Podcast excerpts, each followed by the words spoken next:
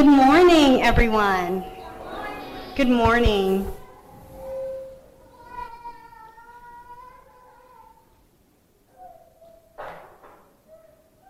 I am so excited to be here with each and every one of you. We have had a wonderful week. In fact, wonderful is an understatement. We have had an amazing, marvelous, celebratory week learning about Jesus Christ. And so I'm so excited to be here again with you, boys and girls, once again, and then with extended friends and family as well. I'm so excited. Shall we bow our heads for a word of prayer? Dear Father, we're just so excited to be here today. We thank you for this time and for this moment. We ask for forgiveness of sin and we ask for the outpouring of your Holy Spirit, Lord. We pray that you would speak, that you would be seen, and that you would be glorified, and that hearts will be joined closer in fellowship to you. We love you, we praise you, we thank you. In Jesus' name I pray. Amen. Amen. Now, church, family, we've had a wonderful week. And so, briefly, I will just review what we've studied this week. So, on Monday, we learned that the Bible shows us the way to trust. And remember, boys and girls, we learned that who was the only person, the only human being in recorded history to ever walk on water? Say his name. What's his name? Peter. Exactly. Because Peter trusted Jesus, he's the only person known in history to walk on water. And for all time, people have been trying to walk on water. They have made special shoes and done many different things, but no one else has been able to walk on water. No other human being. So Jesus, who is God, fully God and fully man, he walked on water. And then Peter, because he trusted Jesus, was able to walk on water. Don't try it at home, boys and girls. We said that. Jesus told Peter to walk on water. He's not calling us to do it, so don't try it at home. So that's what we learned on day one. On day two, what did we learn? We learned that the Bible showed us the way to love. Very good. And we learned about the fact that in biblical times, when Jesus got down to wash the disciples' feet, it was a big deal. Now, today, when we wash one another's feet, our feet are clean, right? We've had a bath and our feet are very clean. But in biblical times, people's feet were very dusty because they wore sandals. And although they did have a paved road, many of the roads were dusty and they had rocks. And so, what would happen to Easton? Very good. People's feet would be dusty and scraped up. Many times there were rocks on the road, and so sometimes a person's feet would be filled with cuts by the time they had walked for days or weeks to get to their destination. And so when Jesus got down to wash the disciples' feet, he was dealing with stinky, dirty feet. But because of his love, he did it. And so we learned that Jesus shows us the way to love one another. And then on day three, what did we learn on day three, boys and girls? The Bible shows us the way to pray. Very good. And we learned that in the Bible, Jesus prayed for his disciples. But not only did he pray for his disciples, but he prayed for all, exactly, all of us. Because he said, bless those that would believe because of, the, because of their influence. So Jesus prayed for each and every one of us who would believe. And then on day four, we learned that the Bible shows us the way to Jesus. And we learned that Jesus is the greatest. Very good. The greatest treasure. He is our greatest treasure. Amen. And then on day five, we learn that the Bible shows us the way to live. And we learn that the Apostle Paul had so much faith in Jesus that even in the midst of a shipwreck, he believed that Jesus would come through. And because of his influence, then others believed as well, and lives were saved.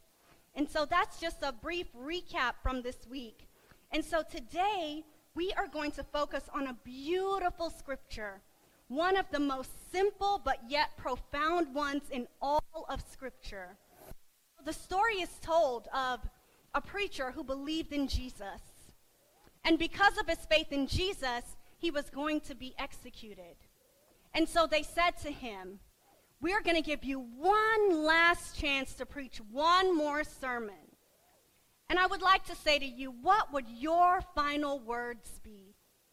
What, was, what would your final sermon be? And so he thought through his repertoire of sermons. Would he, what would he say? Would he preach on biblical prophecy? Would he preach on the mark of the beast? What would he say? And he decided to go to simplicity and profundity. And so he said the words of John 3:16. For God so loved the world that he gave his only begotten son that whosoever, say it with me, whosoever, whosoever believes in him shall not perish, but have everlasting life. And he decided that this would be the message that he would present. And just briefly this morning, I want to present this message to you. So, boys and girls, the Bible says, For God so loved the world that he gave his only begotten Son, that whosoever believes in him shall not perish, but have everlasting life. This is the Christian's hope. And so at this time, I will pause, pause briefly and we will show a brief video.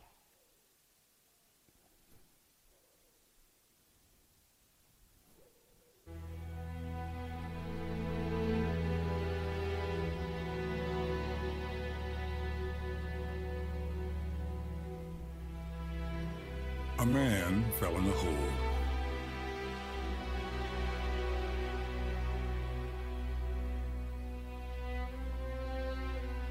Fell in a hole and he couldn't get out.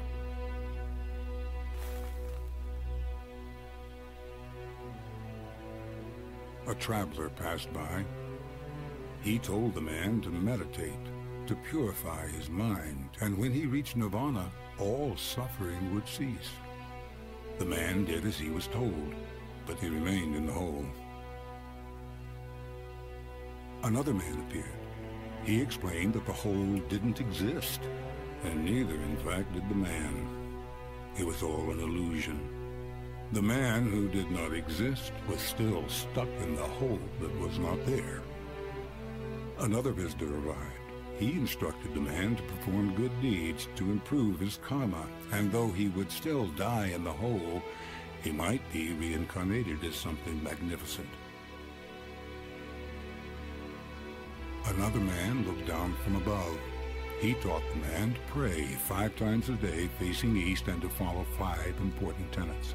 If he was faithful, one day, perhaps, the divine would set him free. The man prayed as best he could, but he was losing strength, and in the hole he remained.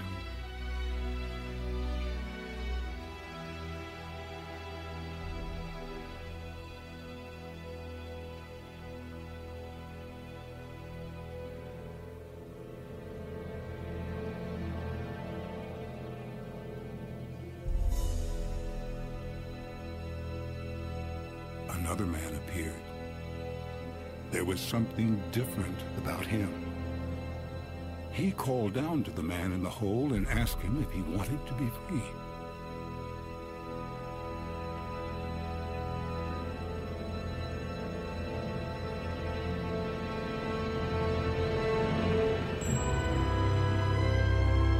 This man lowered himself into the earth, into the pit. He took hold of the man him into the light. And the man in the hole, who could not get himself out, was saved.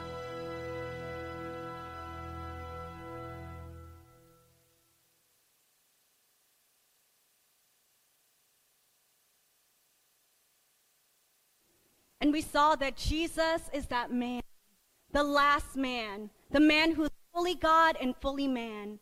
And he came down to earth to save us. He didn't say, do this, do that, do this list of things, and then you will be free. But he put on human flesh. He who is fully God became a human being just like me because God cannot die.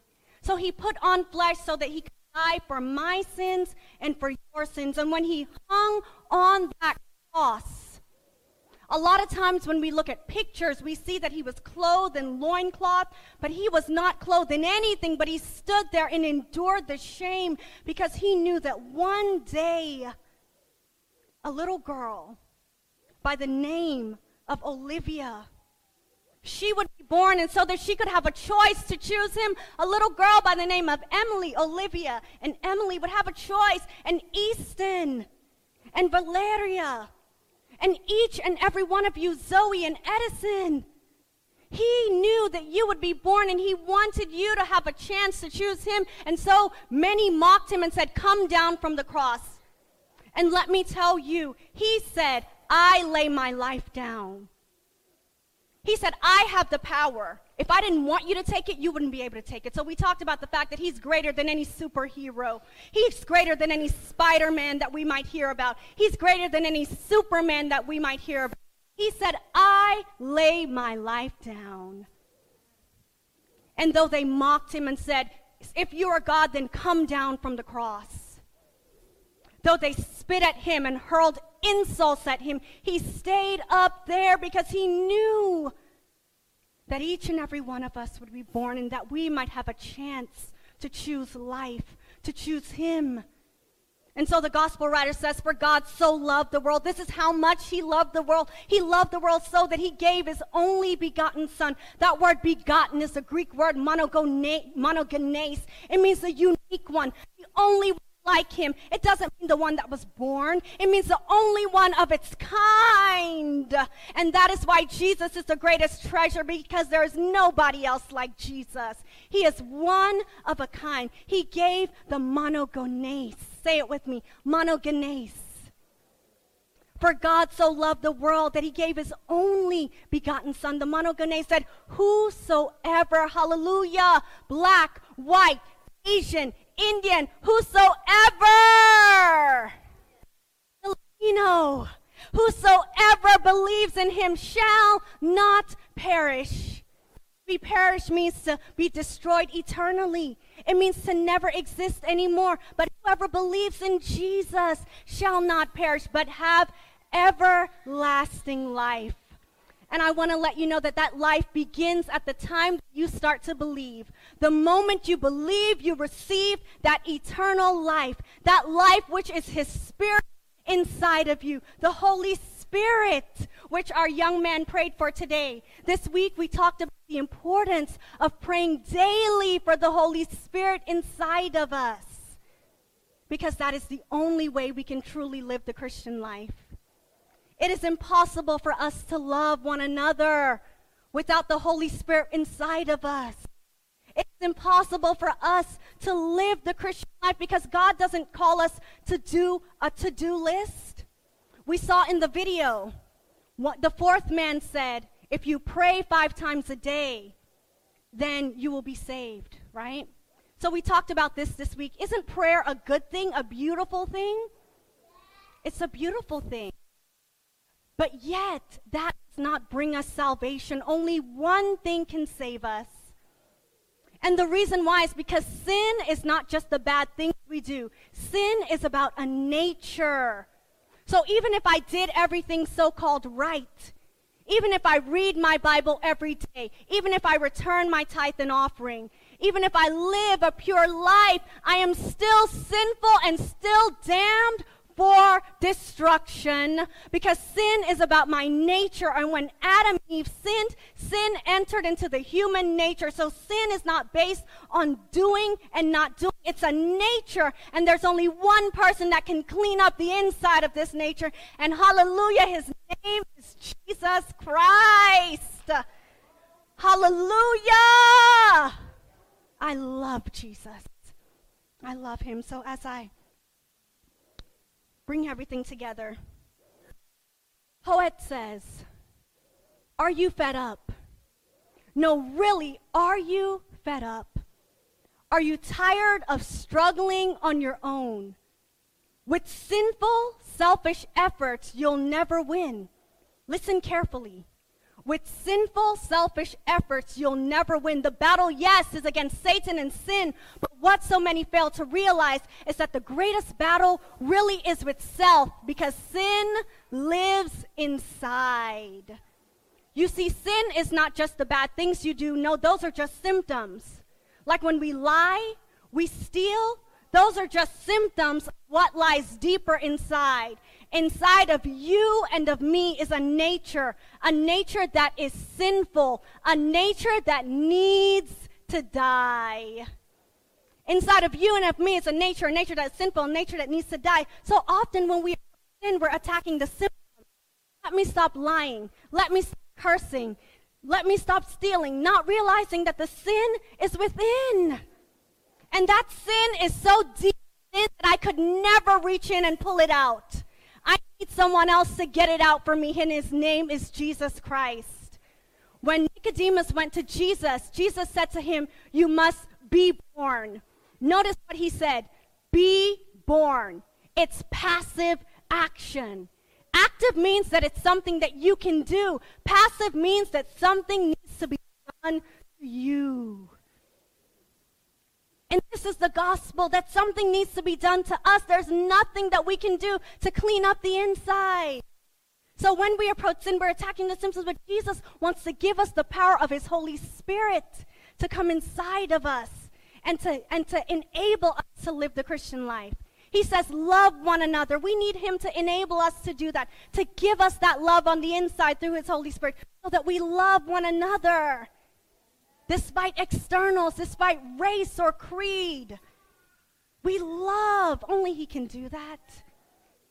When He says, do not have pride, we need Him to come inside and activate that through the power of His Holy Spirit. And then the Christian life. And then the Christian life is a joy, it's not a burden. It's a joy. We love Him.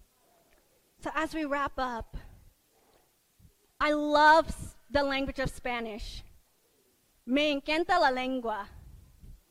And this week, because we have so many Spanish speaking little ones, I tried to use it a little, and with the help of Miss Ayala, I was able to use it. And so I would like to present a little part in Spanish as well. I pray the Lord helps me remember. Al mundo Dios amó, que su Hijo Él nos dio, y todo aquel que creer en Él no perezca más tenga vida eterna. He tratado de hallar palabras que decir y hacerte conocer a un Dios de gran poder. Nada puede en este mundo comparar con la paz que siento tu alma, con lo él en ti está. Amen. God loves us so much. Boys and girls, God loves God loves you so much. And his desire is for us to choose him because when we choose him, we receive life. Not bios life, not the breathing life, but significance and meaning that comes from his Holy Spirit, that Zoe life. And so I present to you once again Jesus, the greatest treasure. Now, there may be someone here. You have heard of Jesus but you have not given your all to Him. You have not surrendered to Him. And we learned this week, praise God, that 10 little ones have decided to make that step in giving their hearts to Jesus and to take that public stand. You know, when you love someone, you want to make a public declaration of it. And in fact, I'm actually engaged, and my fiance is here, and we will be getting married very soon because you make that public declaration of your love. And baptism is that public declaration of love for Jesus. And if there's anyone here that has not made that declaration, Jesus says, He that believes and is baptized shall be saved. If you have not made that public declaration, I present to you Jesus and give you that opportunity now. Just raise your hands if you have not. We'd like to open the floor for anyone that would like to do that. Don't be shy, don't be afraid. And if everyone in the house, we got your name earlier. Yes, we have your name on the list. All of you little ones, we have your name down on the list. And if everyone in the house has made that decision, then so happy and so grateful because it's the best decision you could ever make.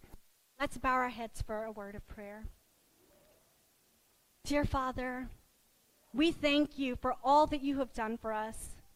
We thank you for pouring out all of heaven for us and giving us Jesus Christ. And we thank you for the understanding that we need you to live inside of us through the power of your Spirit. And you told us that it's so easy. Just ask. Just ask for the Holy Spirit. Lord, please clean out my heart and give me your Spirit. And you are willing, more than willing, to pour your Spirit out. Thank you so much for all that you have done. Thank you, Lord. Continue to lead us, guide us, and on that day when you return, may each and every one of us be in that number, along with many other souls that have been won to the kingdom because of our influence. We love you. We praise you. We thank you. Guard these little ones, God. Guard their hearts and their minds and protect them and their families. In Jesus' name we pray. Amen. Amen.